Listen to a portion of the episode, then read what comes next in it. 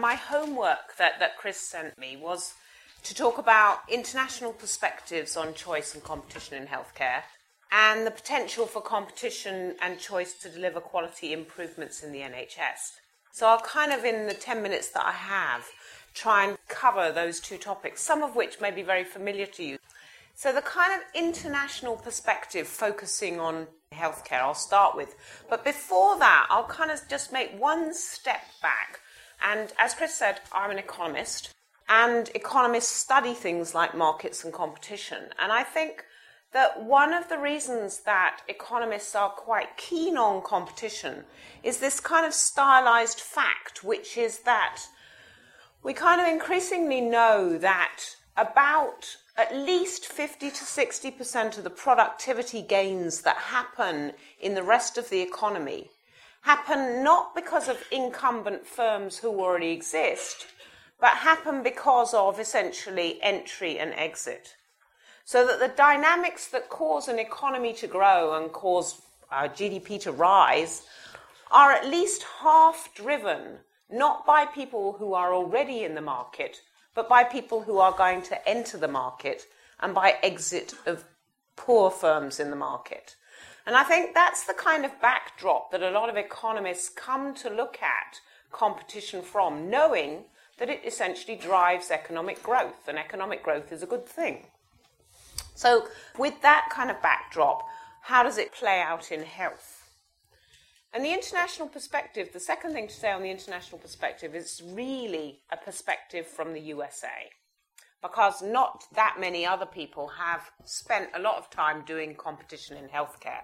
So the perspective that, that we have from the international evidence comes from the US. And I'm going to focus not so much on consumer choice, but on competition between hospitals or between groups of hospitals for contracts from insurers or groups of insurers or indeed the government who pay for about 40% of healthcare in the US. So I'm not focusing on, for example, choice of a dentist or choice of an optician or even choice of a GP, which I think is the main area in which consumers in healthcare exercise choice. What I'm talking about is the literature about whether buyers of healthcare on a, on a large scale basis, insurers, have or do not have choice of hospitals from which to buy that care. So that's essentially what we kind of mean when we talk about competition in healthcare. We're talking about competition between insurers and sellers of healthcare. We're not talking about individual choice of their GP or of their or, or even indeed of their physician. So, the kind of main findings that come out of the US are, I think it's worth saying, first of all, they're quite mixed and they're quite nuanced. How you read them, I think, depends a little bit whether you are essentially a social policy person and like planned economies, or whether you're an economist and kind of like non planned economies. So the economists tend to read this. I think that the most, the, the largest authority on competition in healthcare who's a colleague of mine, Marty Gaynor at CMU, reads the literature on competition in healthcare in the US to be broadly beneficial, particularly in situations in which prices are fixed. So, situations like the PBR payment system that we have or the US HRG system, in those models or in those kind of settings, competition between providers for the contracts of buyers, insurance buyers, tends to be beneficial in that it raises quality. Uh, price is fixed, so it doesn't often do much about cost. But in fact, there are some studies, perhaps the, the, the kind of best known study, that even suggests that costs rose less rapidly in competitive markets than not that's a kind of, if you like, stylized fact. One, that when prices are fixed, essentially by a regulator or by government, competition in US healthcare markets has been broadly beneficial in terms of raising quality. The results are much less clear where there are market determined prices, so when prices are negotiated between buyers and sellers. And the reason for that is that if quality is difficult to observe and people care a lot about prices and costs, they tend to focus on price and cost. And as you focus on cost, you're in danger of bringing down quality. Clearly, there are some quality improvements that don't require higher costs, but most quality improvements in healthcare sooner or later require that you spend more, whatever the NHS says. You know, basically, if you look at the literature, higher quality generally is associated with higher cost and higher price. The other thing to say is when you have lots of different buyers in the market, you have, say, an HMO or an integrated care organization or a, a, standard fee for service insurer, then again the literature is a little more unclear. So, if we look at other countries, really the only other country that spent a lot of time worrying about competition in healthcare, well, one is Australia, for which there's not that much literature, but and it's emerging, and the second is Holland, the, the, Netherlands obviously has had competition on the insurer side for a long time. They now have competition on the provider side. But again, the literature, both from Australia and Holland, is probably too early to draw much parallel from. So that's the kind of international perspective, which is really that if you have fixed prices, in general, competition seems to be beneficial. So the second part of my kind of homework was what is the evidence from the UK?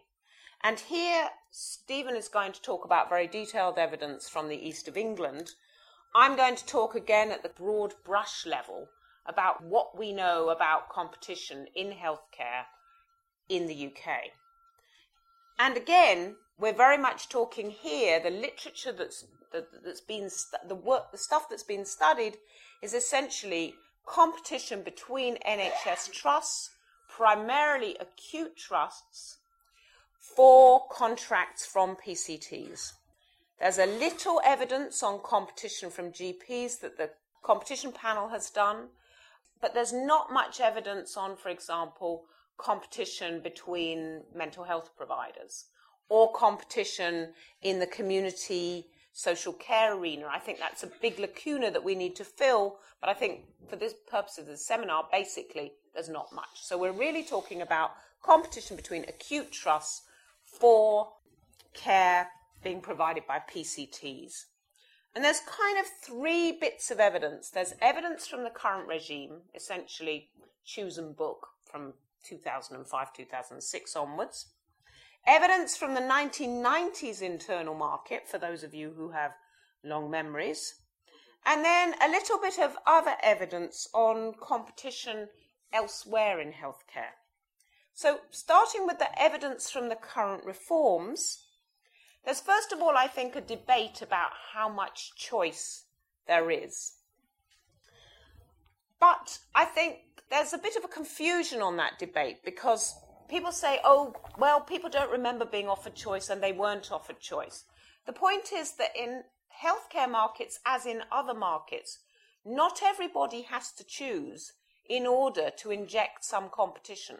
I don't have to change my electricity supplier, provided somebody else does. And we've done quite a bit of work that shows that essentially between 2003 and 2007, patterns of demand did change. More hospitals which were rated as better by the Care Quality Commission in 2005 attracted more patients patients from further away and from more PCTs than hospitals which were rated as less good. So that clearly the choice agenda did something, and it did something such that people began to go towards hospitals that had higher care quality commission ratings and away from ones which had lower ones. Work by both me and guys at the LSE completely separately suggests that on balance, the choose and book regime, in the kind of couple of years after it started, did bring about increases in quality with no obvious increases in costs or no obvious other negative impact. And the second thing to say is that those gains are not very large, but you wouldn't expect them to be very large just two or three years after reform. You've got to allow things to bed down. So you've already got gains quite quickly. The issue is whether those gains can be sustained. So that suggests that competition in the current regime has been beneficial. What about the 1990s internal market? The work on that suggests that competition in those markets did something rather different. And the difference between the 1990s internal market and our current regime is that there were no fixed prices in the internal market. Currently, we have a system where PBR covers 60 70% of activity, more in some trusts, less in others. In the 1990s internal market, prices were negotiated along with volumes and any other things that anyone wanted to negotiate on. Evidence from that market suggests that, in fact, competition led to two things shorter waiting times where there was higher competition, and that's not surprising. This is an era of very long waiting lists, the 1990s, but it also led to falls in quality. And the kind of analysis suggests that it's not that people wanted to drop quality, but all their focus was on volume and waiting time in a cash constrained situation, and as a result, unobserved quality fell. Now, we've had changes since then, changes that have increased our knowledge about quality and changes that have at least fixed quite a lot of prices. Finally, I just want to end with a, something that's completely different, which is work on management in the NHS and the relationship between management outcomes and quality and competition. This work has been done by a team at the LSE who are specialists in management in other sectors.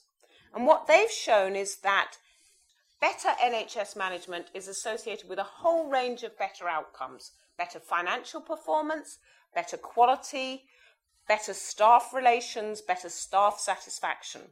So, better management in the NHS appears to be associated with better outcomes at a hospital level.